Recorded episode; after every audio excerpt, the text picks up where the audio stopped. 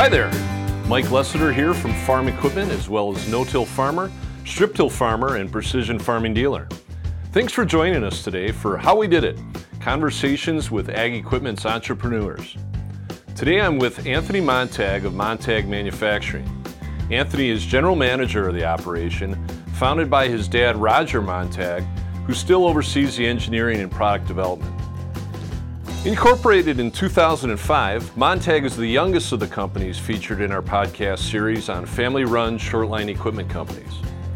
I've had the pleasure to know Anthony and Roger for most of their company's official history, and we at Farm Equipment Magazine are proud to have introduced many of you to this little-known upstart in our early reports on the new specialty equipment that was starting to hit a decade or so ago.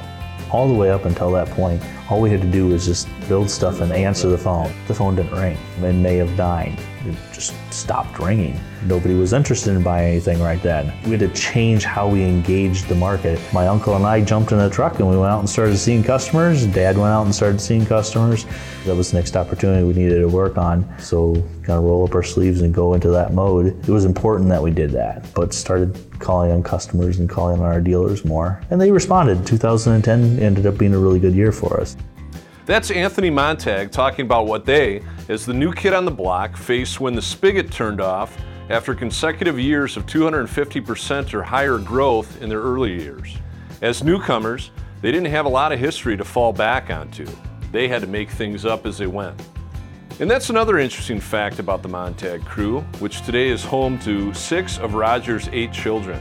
Their homeschooling schedule afforded the Montag kids real-life work experience each afternoon, when the local school kids were already on the couch playing video games. Mom instilled in them a drive to learn and master the task at hand. That need to understand, study, and analyze would provide a foundation for decisions that would help the company leapfrog ahead in just a few short years.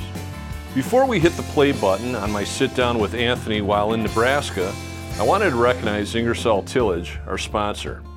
For more on Ingersoll, visit w w w dot ingersoll tillage dot com. So here we go, the conversation with Anthony Montag. Tell us what Montag Manufacturing does, what their role is. Montag Manufacturing develops equipment that is designed to maximize the efficiency of the fertilizer used by placing it where it is most available for the crop, both to achieve the most economic benefit as well as to minimize the environmental impact to the greatest degree possible. It's a, it's a small company that my father started, came out of an idea that he had in the mid eighties and developed, and uh, we build dry fertilizer equipment and steerable carts for the ag industry, and then partner with a good number of companies within that ag industry to market those pieces of equipment. A heavy influence on on engineering, marketing, and manufacturing. How many employees? We have about thirty-five employees now. And two sites? Two sites, uh, Emmetsburg, Iowa, which uh, would be our main headquarters, and about twenty-eight employees up there, and then a smaller parts uh, distribution center in Milford, Nebraska. The Emmetsburg location is mainly focused on the large manufacturing, so that's where carts, Gen twos, Uh, Gen one, uh, Generation one, Generation two products come out of. Um, a lot of our O E uh, partnerships come out of there as well. Milford is more of a small parts assembly, cleaner environment. We're doing gearboxes and plastic housings and componentry there. And that's also our parts warehouse. Um, so parts come out of Milford. Marketing's out of Milford. Um, engineering's out of our Emmetsburg location. And we have some sales presence out of there as well. Tell us about your customer base, your customer profile, who you serve as, you know, on the equipment manufacturer side, and where your sweet spot is as a company. Our customers tend to be conservation-minded or efficiency-minded farmers, farmers who are really looking at getting the most out of their investment and building the best fertility and taking care of their soil to the highest level. Those tend to be our Our customers. As typical in the ag industry, um, selling something new, we tend to be in that fifteen hundred to five thousand acre farmer. That tends to be a lot of who we sell to. Um, I'd say that dynamic is changing. Well, though, we're starting to see a lot of the larger farmers starting to look at it, and starting to see more of those smaller farmers who are now starting to purchase used pieces of equipment as well, now that we've been in business for a few years. Um, starting to see some of that, um, but still relatively small amount of used equipment really in the market. Affiliations with the other manufacturers out there, what's what's the breakdown look like today? So we have we have tight relationships like we like with Kuhn Krause and Deere, where we move equipment and have a fairly structured system and do a lot. But then we have a lot of affiliations where we work closely with uh, O Es, Blue Jet, Dawn, uh, Orthman, Great Plains. Um, just to name a few, where we have agreements where we work together and partner to sell equipment, and um, those relationships continue to grow and continue, continue to add new ones all the time. Describe to us what the engineering focus capacity operation is at your place, product engineering. Oh, sure. Design. Yeah, so mostly in the development of, of our products, really to bring them and keep pace with the technology uh, that's changing in the ag world. Many people tend to think of agriculture as uh, kind of a backwards way of doing things, but in fact it's heavily technologically driven. And for example, uh, the latest major project that we worked on would have been our new generation Uh, machine uh, has the ability to blend multiple products together, um, control those over a section off of a G P S satellite, prepare an applied map, and do all this in real time while driving across the field. So developing those pieces and integrating that, and then working with the computers and the, tr- uh, and the different uh, tractors. So before we get into the, the history, I want to know a little bit more about your dad's background and kind of encapsulate, you know, him growing up and what took him, what carried him forward to starting the company. Oftentimes, uh, I'm, I'm convinced my father was born an entrepreneur. So he um, seems like one. He yeah. most certainly was. Um, so his junior high school project was building a skid loader in shop class. And this is before skid loaders were out. So he built a little ten horsepower skid loader to scoop manure out from underneath the chicken cages in the chicken barn. What state were we in, city? So he would have, uh, he went to high school in West Bend, Iowa. And yeah, so this is his junior project. His senior project was uh, working on a machine for moving grain bins. So he worked on that and then worked on it at the farm as well. And that's what he actually started doing right out of high school, was he farmed, raised some livestock, Um, which was, you know, the common thing he did in the seventies. But then on the side, he also would do some manufacturing stuff, and he moved grain bins. He actually moved nearly two thousand uh, government bins wow. as a side job, um, plus moving Quonsets and larger grain bins. But uh, he lost track of the number of grain bins he moved, around two thousand was what he estimates that was, because he lost track in the upper eighteen hundreds. So, yeah, kind of a different, uh, different thing. But then started working on a lot of projects, so people, farmers would come to him, and he would take uh, like a new idea combine, and he would take and uh, strip that down and make it into a pull type, and he timed them for the seed corn, uh, for picking seed corn, so the ear actually never moved in the field, but just up, and timed everything. So he did some things like that, built some, I think he had the largest grain wagon ever built for a time, and some fun projects like that. And I can still, you know, that's where I grew up. One of my earliest pictures in the shop, Um, his mom holding me at about nine months, and there's Dad welding those large grain wagons in mm. the background. It was an on-farm shop? Yep. Yep. So he built it uh, not too long after he got out of high school. He built a sixty by forty shop there on the farm, and that's where a lot of different manufacturing projects. Many of them were shown in the farm show paper. Oh, yeah. So, yeah. Yeah. What were some of the other ones that he tinkered with? Well, he built a, he built a high, a high boy. Actually, the very first metering system he built was on that highway for applying dry fertilizer in crop, and that would have been built back in the early eighties. Well, yeah, highway built a couple of those. Really, the beginning of what became uh, Montag Manufacturing. Mm-hmm. So the early eighties, the start of trouble in farm country. Was this side job something that helped him being able to support the farm? Was it was it that kind of business, or was it just a small handyman type operation at that time? No, it definitely helped support the business. Uh, Dad did a lot of different things during the mid-eighties. Like everyone else, he was affected by that. They hadn't taken a lot of the uptick in land and opportunities that a lot of people were doing earlier, because they were more diversified, moving bins and things like that. Um, so they were a little bit more protected from it than some, but you couldn't go through the eighties in the ag world and not felt that in a significant way. And he did a lot of blacksmith work, things like that, to subsidize and make it through through that pretty difficult era. How old are you? thirty-six. thirty-six, so that would have you, you were born in? eighty-one. eighty-one, okay, right at right at the beginning. Yes. Yeah. Okay. So I have no memories before the eighties crisis. Yeah. So, yeah, the glory days of the seventies aren't things that I remember. I just remember ag really, really that early eighties all the way through the into the early nineties was kind of a long, drawn-out struggle. So because he was young family, Uh, he had the manufacturing business that was occupying a lot of his time. You had mentioned that that kept him from maybe buying more more land during that up run that, that could have been more difficult for him in the years that followed. Correct, yes. Blessing in disguise, right? Blessing in disguise, yeah. They changed, didn't take some of the opportunities on some of the livestock side either, because they were raising quite a few hogs. Um, they'd gotten out of the chickens at that point already. Tell us what happened from eighty-one or so to two thousand five, be- before sure. officially became the entity we know today as Montag. So Montag Manufacturing, if you trace it back, um, has roots in a company called Pneumatics, which was relatively popular in the ag industry. I mean, it had its place, or definitely had a presence. And that was the company that my father started um, with uh, two other gentlemen, Michael McNeil and Ken Clark, back in nineteen eighty-six. So they came in in nineteen eighty-eight. So, and Dad had been developing this metering system, and they built a complete solution. You know, this is before strip-till. This is really in the beginnings of banding fertilizer. Um, and they were just banders, used different coulter setups, uh, worked with some different O Es.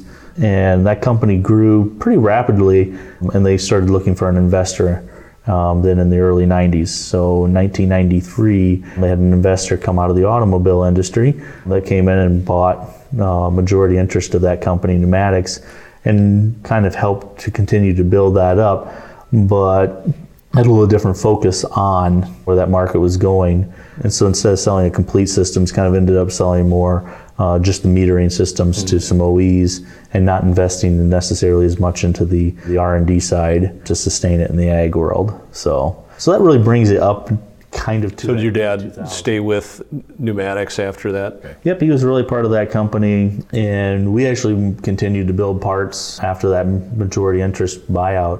Dad still continued to work for them, and we made parts and components for the metering systems and continued to work in that business more as a contractor uh, than an employee of Pneumatics. But uh, then in around two thousand, Uh, started to see some opportunities to develop some other things, and we worked on a few projects with Pneumatics on the metering system. We had some ideas that we wanted to start working on, mainly coming up with a poly tank. Um, we'd been working on the development of the steerable cart and building a meter that was more technological, that is getting away from the old ground wheel drives and bringing it into a G P S-driven platform. And they weren't really interested in investing into that. So we developed those projects on our own, just as a blacksmith. And in two thousand five, decided it was time to incorporate the business and just give it a name and start marketing some of these products. So that's kind of the, uh, the beginning of where that where that comes. And two thousand five was definitely a an interesting year. I mean, we start out as a essentially it was Dad and myself and then, uh, my two sisters working part-time in the company. And we built a couple machines, uh, branded them, developed a website with some friends locally. And you know, we were still working out of that forty by sixty shop on the farm place. But then no sooner did we start doing that, putting a brand on it, and we started seeing some dealers coming to us. And this was something we hadn't really anticipated much. We were just going to kind of follow that old Pneumatics model, but um, all of a sudden we start seeing some dealers coming to us and saying, "We'd like to, we'd like to sell that product for you." And right away you start getting into this debate. Well, you know, are we are we going to be a manufacturer selling and trying to handle all of this, or are we going to just focus on the part we do well, which is manufacturing, and find Uh, dealer partners to mm-hmm. go with and support us in their markets? And that wasn't an easy decision in two thousand five, but it's one I, uh, I know we've been really happy and grateful that we've made, and I think made the right decision uh, to start partnering with dealers in the development of our products. And yeah, yeah. Great story. Hope you're enjoying the interview so far. Here's a quick word about another project from our editors here at Lester Media that you want to make sure you're subscribed to. Jack Zemlicka here, managing editor and host of the Precision Farming Dealer podcast, an every other week recording that keeps you and your business up to date on understanding, selling, and servicing precision ag technologies. Visit w w w dot precision farming dealer dot com or search out Precision Farming Dealer on your favorite podcast channel. And now, back to Farm Equipment for the How We Did It podcast. So two thousand five, you're twenty-four years old. Yep. So you've been you've been around this entire chapter for Montag since incorporation. Yep, I learned to weld when I was a, uh, early in my teens and spent the hours and the nights bending and forming and shearing and cutting parts and grew up with that. So you were definitely doing that work in the early days. Oh, yes. Personally doing that work in the early days. Yep. Yeah. Um, answer the phone during the day and work at night. So. Yeah.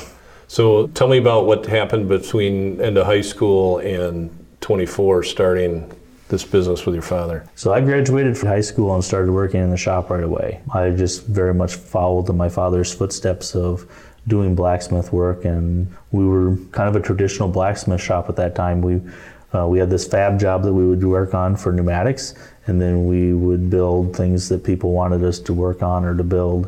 And then, as with everything that Dad was doing, we always were working on some new project or some mm-hmm. development of something as well. So you had your day job and then you had something you were working on. The fun thing that came along after that was done. I bet there were no days where your feet were up on the desk with an entrepreneurial, inventive, tinkering no, environment. No, we were uh, we were very much the entrepreneur meant getting the chalk out and getting a, sweeping a spot on the floor and starting to draw. um, that was the that was the definition of what we would do. So incorporation day, let's go back there for a moment. Did you have a three, five-year plan, or were you, let's do this and see where it goes? What what was your thought process on the day that it went into incorporation? So incorporation date is January first, two thousand five. So that's our, I think it actually filing because of the first is the third, but Um, that was the day we were shooting for. The real intent was just to give a name to what we were doing um, on the manufacturing side and to develop some products. Outside of just having jobs and for ourselves and maybe growing it beyond that a little bit, that was about it. The hope was to partner with some other O Es and sell them some components, as Pneumatics had done, but never really had a scope of it growing to the extent that it is today um, in those early days. Um, we started seeing some of that opportunity as we got into it a few years, but not in the beginning. In the beginning, it was more just giving a name to the job we were already doing and enjoying the work we were doing. It would have been difficult at that frame of time to have seen what you guys have become today twelve years later. I imagine it exceeded your expectations at the time. Yeah, I would say our vision for the company was probably met at around two thousand eight or nine. Is where we kind of met our the vision of that, and from then on it's been just an amazing ride. So your thought process initially that was you, you would get the work of other O E Ms to carry you forward. Uh, did you get some of those, or, or did the dealer opportunity also present itself? Yeah, both. Some of the O Es that Pneumatics had worked with, we definitely had some opportunities and worked with some carts on the with them. Um, it would have been Progressive and Ag Systems mostly mm-hmm. at the time. Another contact that they had, or another one was Ray Ross, and did some oh, yeah. things. But those were some contacts that we had worked with early on. But then the dealers started coming, and we actually built a fairly aggressive dealer base in those early years, and have continued on that course. Um, a little more selective now than back then. But I remember it must have been pretty early on when I first came across your dad at one of the farm shows. I wasn't familiar with Montag at the time, but we stopped, had a camera back in those days. We, you know, took pictures of, of new products at the shows and did write-ups on them. And so I'd had a couple of interchanges there, but I remember being in the Jim Bassett's utility vehicle, a, a Gator, at uh, also a farm show the following year or so. And he told my dad and I, we were both in that thing, you guys got to check out what Montag's doing. And uh, from then on, that's probably when I, I got to meet you, and you know it's been fun to watch your business grow during this time. And farm shows have been an integral part of what we've done as a business always. I think our first farm show we went to was in two thousand five. And we had the opportunity to get in, of all places, the Clay County Fair. two thousand six, we got into Farm Progress Show. Some places, most, I mean, again, not shows that when we first started the company we didn't even really anticipated getting into. Mm. But what was the uh, the first dealer interchange that you remember that someone came to you and kind of your aha moment that we have a product that dealers are very interested in, in getting behind and selling? Actually, it was it was probably we had two dealers at the time that came to us. It was odd because they were both competing in a similar territory and didn't really know where either one of them were going to go. Um, but both Brokaw and Heartland Ag came oh. to us. I mean, very much competing dealerships in a very tight space. They both came to us within a very short time. Um, and we had known Heartland Ag a little bit through Ag Systems before, but Brokaw really came in. They really, really wanted to be a dealer for us, had us come down there and met with us and wanted to sell our products and actually started marketing it. And yeah, that was my, that's the first dealer with them, and uh, then Van Wall. Mm-hmm. Don Van Howling? Yep, out of Story City. So it was some pretty good dealers. My first strongest memory would actually be the very first machine we sold as a company. Yeah, tell us tell us about that. It was a little bit of a challenging machine. Um, it was sold to a gentleman in north central Nebraska, and it was a twenty-four row machine behind a planter. So we started in January of two thousand five, and this was our April sale. And it was a twenty-four row, a nine ton machine. Uh, behind an eighty-eight hundred white planter, and we were putting the dry fertilizer solution on, but he also had saddle tanks on the planter and on the tractor, so he was doing pop-up starter, spraying, planting, and putting on, doing his tillage and incorporating dry fertilizer all one pass with a twenty-four row planter. Yeah, it was a huge machine to go put together. That was our very first order. That was quite a first machine. Mm-hmm. Um, out. We had to develop and understand some technology pretty quick because there was a lot of things going on in the cab yeah. already. And he was using it that first season? Yep, he used it that spring to plant. That was before we had any dealers. That was our very first sale as a company. And how did that spring go for him? Went very well. Machine performed really well, but we also did learn in the process, you know, here we are, we're driving out there a few times to do some support and to set up and do things like that. When the dealers did start coming to us, we had an experience of, you know, that's a five hour drive to go see that customer. It is nice to have somebody out there that's supporting that. So that was, so tell me what happened the next couple of years of the, the company. Next couple of years, we just continually were adding some dealers. We had some rapid growth. We've seen four hundred percent growth. Um, in those early years. How long did it take you to set up the first dealer after incorporation? two thousand six, we had quite a few of them come in. Okay. So year two. We were full into it in year two. And really by the time we got into two thousand eight, nine was definitely a slowdown in the ag industry, and we felt that. That was our first experience of really feeling a slowdown in the ag market. Uh, and that was a pretty good blow on us early on. We'd been Uh, we'd been in this two hundred fifty percent growth was our poorest yeah. year. Yeah. And then all of a sudden we had a twenty percent reduction in sales um, in one year.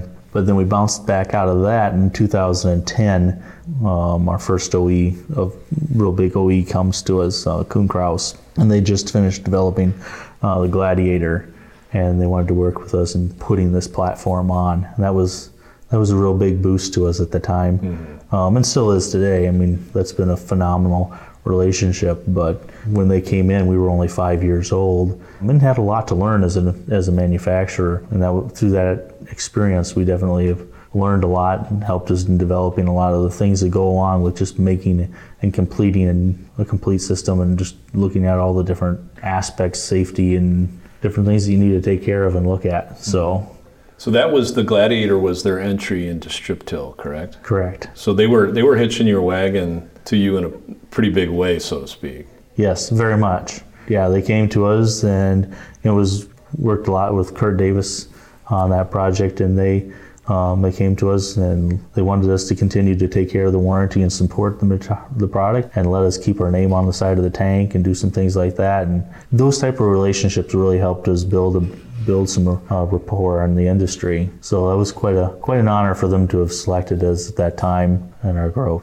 And they promoted the process very heavily, and, and everywhere they were going, people were seeing the Montag mm-hmm. product on it. Yep. yep. And gave us the opportunity to really, Kuhn was a wonderful company to learn from because they had a really good understanding of what I'd call the golden rule in agriculture, of how, uh, how to treat and take care of customers. Um, so they were great to learn and develop with in those early years. I mean, that really built really built a strong foundation for us to, to grow and start to develop. And really, after that, you start seeing Montag changing from being, in the early years, being a manufacturer. Then this kind of begins the next chapter for us, which is really starting to become a developer of products. Mm-hmm. Um, and marketing and developing start to take a strong influence in the company with that agreement between us and Kuhn Krause. What year was that? two thousand ten. Capture for us how significant that agreement was at that time of the, in the business. It was a big play because it was the first time um, that a, a major company in the industry had, what I would say, taken us seriously as a as a startup company. I mean, they essentially looked at all the different fertilizer application systems out there and said, you know what, we feel that Montag has the best product to complete and work best with this strip-till bar. And we'd worked with a lot of other companies, but Krause at the time was the first really, really big one to come. And that's it started to give us some stability because it also started getting us out of just being a seasonal marketer because they were working with dealers to stock machines and started to give us more of a diverse market to hit, which was huge at that time for us. So yeah, it was a great, a great experience. It helped us both uh, from a morale standpoint. It helped us in a uh, in our development of products, and it helped us Um, really in understanding the market. Mm-hmm. So major uh, turning point. It is, yeah. yeah. So when that agreement went into play, I imagine there were all kinds of changes that happened back at Montag in terms of investment, technology, people, all those things.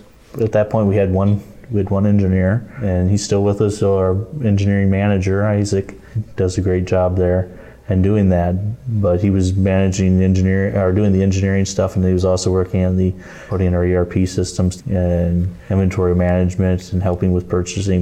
We, everybody wore so many hats at that time. It was amazing. So, so you got the the Kuhn order, and I imagine you had to do some things differently and make some investments d- differently with now that the, the company was turning into something bigger than it had been previously. Yeah, it was definitely, it started us down the path of asking the question, um, we've built this product up to this level, um, what is our next step? Started the conversation of developing what the next meter metering system would be. Subsequently, then in two thousand twelve, we felt that we talked about it enough and started development of our gen, Generation two uh, product platform. Tell us a little bit about that. So Generation two, people asking where did, where did all the ideas come from? Was it out of engineering? It actually came from listening to customers. You know, what were the things, what were the pain points for the dealers? What were the pain points in the market? What would what would that next metering system look like? And so we had a pretty deep list of wants. And in two thousand twelve, we wrote those all down and started developing what controls needed to take place to do that. And ended up taking us down a very different path than we anticipated into the development of a completely different metering system. And I don't know if we knew how much of a challenge that would have been. I don't know if we would have jumped on that boat quite then. But uh, we ended up taking on a lot of things in two thousand twelve. Development of a new generation metering system, change in our E R P system, updating our, all of our parts to a new standard, um, implemented in Uh, parts E P D M management for our engineering software, and uh, started the process of uh, working with John Deere on a quality audit and uh, the contract ultimately with them. Um, and did all that and started all that in the same year. Yeah, wow. So, not much rest that year, I take. No, no, that was that was quite a quite a year, and uh, really, really that whole process uh, took about three to four years for most all of those things to really come to fruition, but they all were started in that year, two thousand twelve, um, and we just essentially was looking at a core competency of the build, business and saying, we can wait and do it when we are starting to feel pain in all these points, or we should, or we can look at it right now and say, you know, we need to tackle these things now and work through them before it became a pain point for us. I think a lot of good decisions, but um, should have been probably spread over a few more yeah. years. There are small family companies who get to a certain level and they're satisfied and they just keep making the, the same product again and again. We both know some yep. of those. Tell me about the psychology, the drive, the determination, however you want to put it, that you guys were going to be different. There's always a desire to build the next thing better. Uh, good isn't good enough. And the challenge of doing something better. I can remember my my grandfather always had a statement that he would use.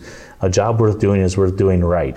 But that also means that when you're developing things and you're running a company, just being good isn't good enough. You're developing it to the next level, developing the next thing. If you're listening to your customers, you'll be growing and changing and developing as a business because their needs and wants aren't stagnant. That's part of what drives Montag to developing new products, to working with new customers or new O Es, and the excitement of new opportunities. And ag is a fabulous place for new opportunities. And very dynamic. Yes.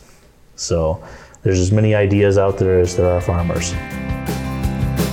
We'll get back to Anthony and the Montag manufacturing story in just a moment, but first a word of thanks to Ingersoll Tillage, who sponsored our time and travel in bringing these stories of family-run manufacturers to you in this podcast. Ingersoll specializes in displays and coulters for optimal seedbed solutions. For every tillage and planting practice, there's an Ingersoll application for your unique needs. To learn more about Ingersoll Tillage, visit w w w dot ingersoll tillage dot com. Ingersoll is the title sponsor of the National Strip Tillage Conference, and so is Montag. In fact, both are major supporters of advancing knowledge in the ag industry, and we appreciate their support. In fact, Montag sponsors all of Lester Media's events, which also include the National No-Tillage Conference, Precision Farming Dealer Summit, and the Dealership Mind Summit. Now back to Anthony. To lead off the balance of the recording, he'll introduce you to his seven siblings, include five who work with him at the company. So sit back and enjoy part two of the podcast. Tell me a little bit about the, the Montag family first. I'm the oldest of eight children. My father and mother were married in nineteen seventy-nine, so not too long before the ag crisis started to hit. Could afford a good honeymoon in nineteen seventy-nine, not not so much the next couple of years, I bet. That's probably true. That's before my time. So, but family um, has always been really, really important to us. We're very, I'd say we're a very close-knit, tight family. We grew up, we were homeschooled all the way through. Um, actually, all of my siblings have been homeschooled. For us, the typical day was, you know, you woke up in the morning and started school after school. Um, we went and worked with, uh, worked either on the farm or worked with Dad. So um, oddly, school for us normally followed more of a business day period. I don't ever remember the, the eight thirty to three thirty.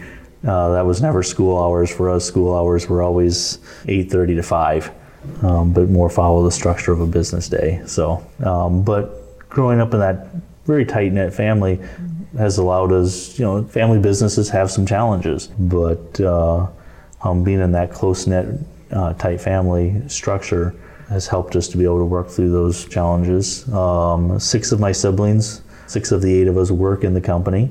As each one has graduated high school, they've come in and worked in it for a time. Um, I have two sisters that don't work in the business. One's a nun and the other one's still in high school. So the the ones that are, are working, tell us their name and what they do. Sure. Um, so I'm the oldest, and then Um, after me would be my sister Rachel. Rachel works in the accounting side of things. Um, and then Rebecca would be after uh, Rachel. And she works mainly in helping organize and managing uh, things that are going on in the office, um, assists me in a lot of the different tasks and things like that that we're working on. Um, then Benjamin. Um, Ben works uh, mostly in the manufacturing side of things. Uh, then the next one would be Margaret, and she's the uh, she's a nun, so she doesn't work in the company mm-hmm. at all. Um, uh, prays for us, I guess, keeps us all on yeah, the straight and narrow. Yeah, that, that's helpful, isn't it? Yes. Yeah.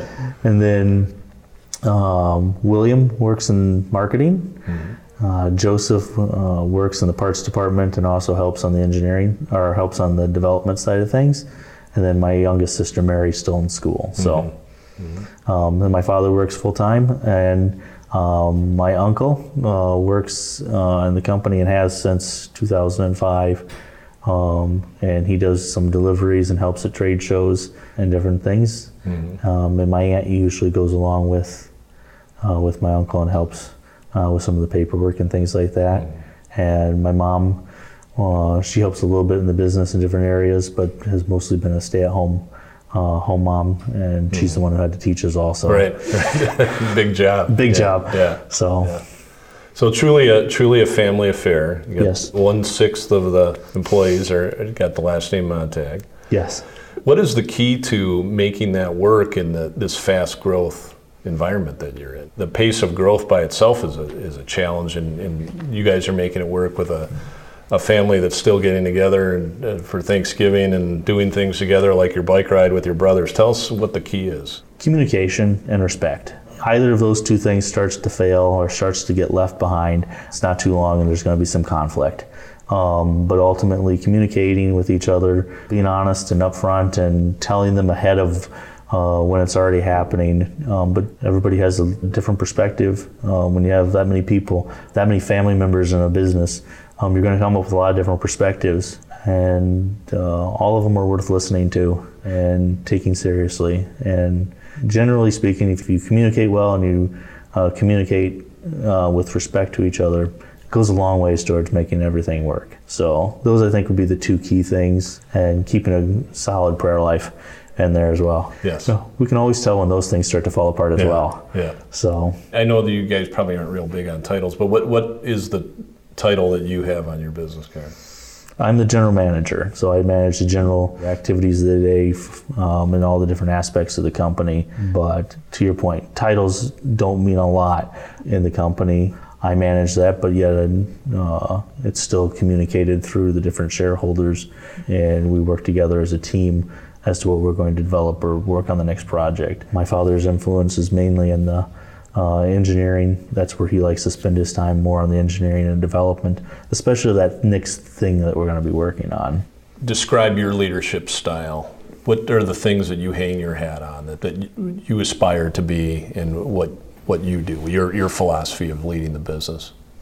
Leading by example, being able to make a decision, but being able to listen to the input of the others around you, not making hasty decisions, Um, but making informed decisions off of listening to others. I'm not that big C E O that goes in and makes all the decisions in five minutes and walks out of the room.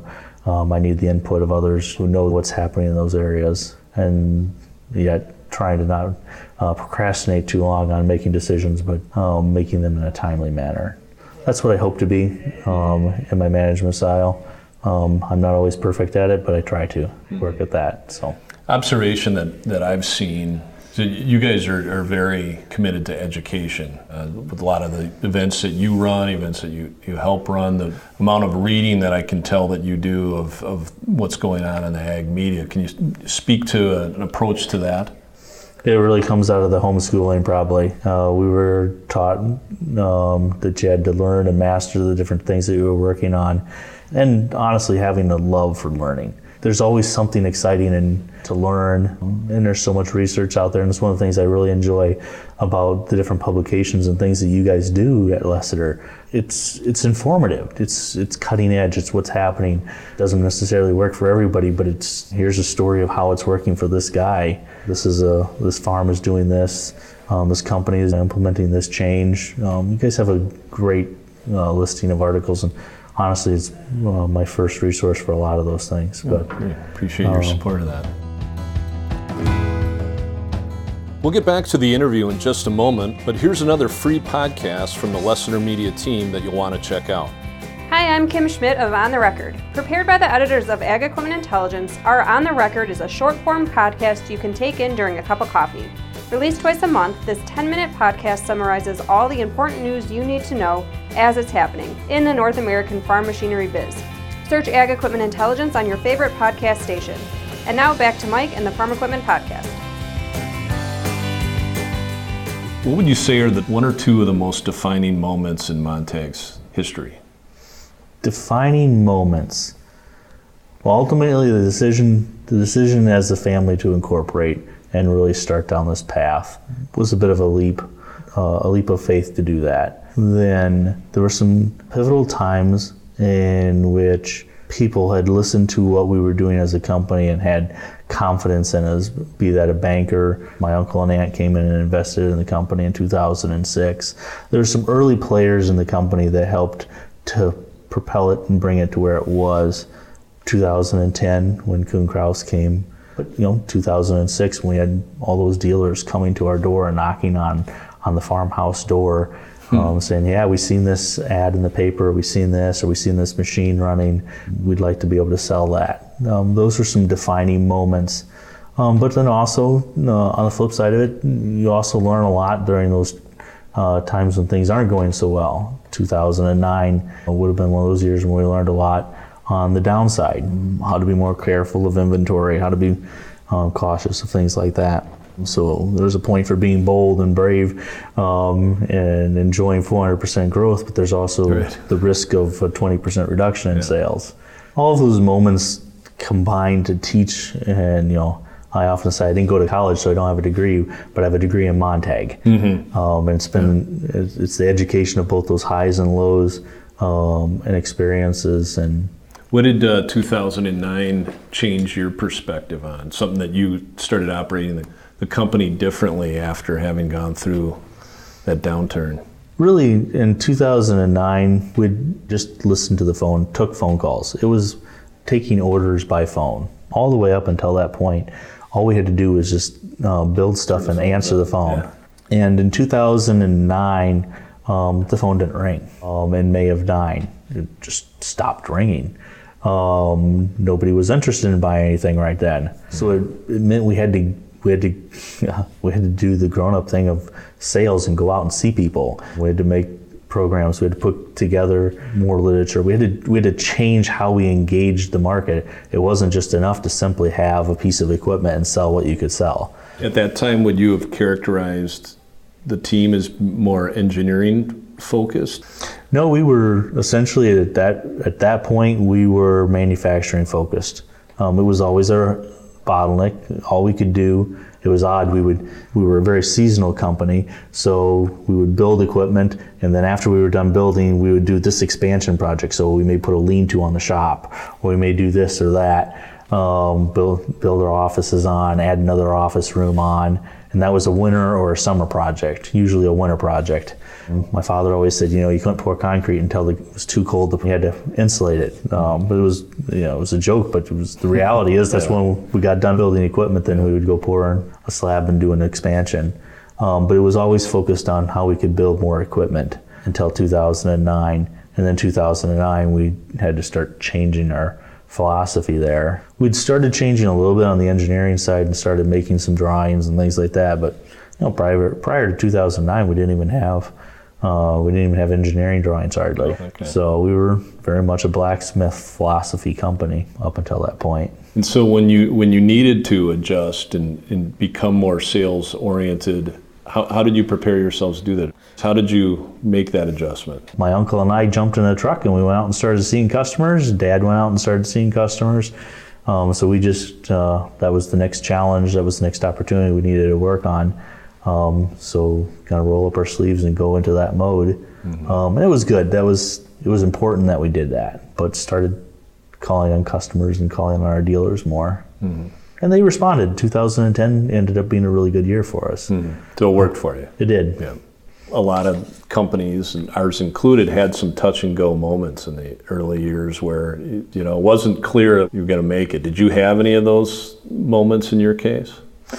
Yes, predominantly, you know, there was that time when that rapid growth was happening, um, where definitely um, we were growing as fast as we could possibly grow. And in two thousand nine, when we kind of capped out, um, quite a few things happened. One, we'd have been on a cash base accounting for the I R S all the way through, but two thousand nine was our first year for being on accrual. We weren't really prepared for that. Mm-hmm. So we had a twenty percent deduction in sales, um, switched over to accrual cash, and we built a ton of inventory. Mm-hmm. Talk about three things to never do in the same year. Yeah, right. Um, but um, so the stars really aligned badly for us. And that was that was a big challenge. So two thousand nine was definitely a testing year for us. And you know, at that point, you know, you're really you're really going through it, and there's really no path other than to go forward. But it does really test your resolve um, to how you're going to go through it. And it was definitely a challenging year. It's kind of, a, use a metallurgy term, you kind of annealed after going through the fire. Yes, yeah. Very much so. Mm-hmm. And sometimes you have to uh, get beat over the side with a hammer and knock some shale off. Yeah, right. I guess Montag's success isn't one person's story. Um, it's a story of our family working together and developing this, and then all the people that have come along um, in the path that have helped us, um, be that internally or externally. Our success, and it's something mm-hmm. that I can really feel pretty passionate about, is is due to a lot of people coming along, along at the right times. Be that a friend helping us get our first loan um, in two thousand five, um, or Um, you know, um, uh, somebody from the C P A firm coming along and helping to teach us how to do accounting and how to take on that. I mean, two thousand five and six were done in Excel. Uh, oh, yeah. That was our accounting and inventory and billing matrix. You know, just consistently along the history of our company, mm-hmm. we've been blessed to have people come along at the right time that have helped to bring us to the next level or teach us the next thing we needed to learn. It's been a fabulous time. You know, you mentioned the fact that we, um, you could tell that we like to learn and like to study, and, and it's true, um, but it's been, we've been fortunate enough that along the way, those things have happened and continue to happen, and really can tell the providence of God in doing at the timing that that's happened. You got two words here. I'm gonna ask you about your father first and your mother second. Give me one word that describes Roger. Integrity. Now, now Mom. Nurturing. And Montag, the enterprise. Hmm. It's a family. You can tell that and feel it oftentimes. We still sing, uh, we still sing happy birthday and have birthday cake for uh, everybody. But uh, um, yeah, we still sing happy birthday, have Christmas parties, and enjoy being with each other. In that family environment, I, I feel it. it. It extends to your, your suppliers, your dealers, the other manufacturers here. It's it's quite a joy to be able to come to an event like this and to be able to have a good, positive relationship with everybody in the room. Um, that is unique. Yeah. You don't see that in every segment no. here, for sure. With good relationships with a huge segment in the ag industry, and we try to do our piece and do it well, um, and not step on too many toes. Mm-hmm. So, but uh, we're very fortunate to have really good friendships and good relationships um, with a lot of, a large portion of the ag industry uh, that we know. Thanks to Anthony for the Montag story, and also to Ingersoll for making this podcast series possible. Check out Ingersoll at w w w dot ingersoll tillage dot com. Once again, both Montag and Ingersoll are sponsors of the upcoming National Strip Tillage Conference. You can receive a special rate courtesy of Ingersoll by using the special discount code AgriSolutions. That's A G R I S O L U T I O N S. And a shout out to the audio talent here at Lessiter Media, Jeff Wazeski and Joe Kinsley. Appreciate the cleanup, fellas. And thanks for joining me for today's sit-down with Anthony Montag of Montag Manufacturing out here in Nebraska. Till next time, I'm Mike Lessiter of Farm Equipment, signing out on How We Did It, Conversations with Ag Equipment's Entrepreneurs.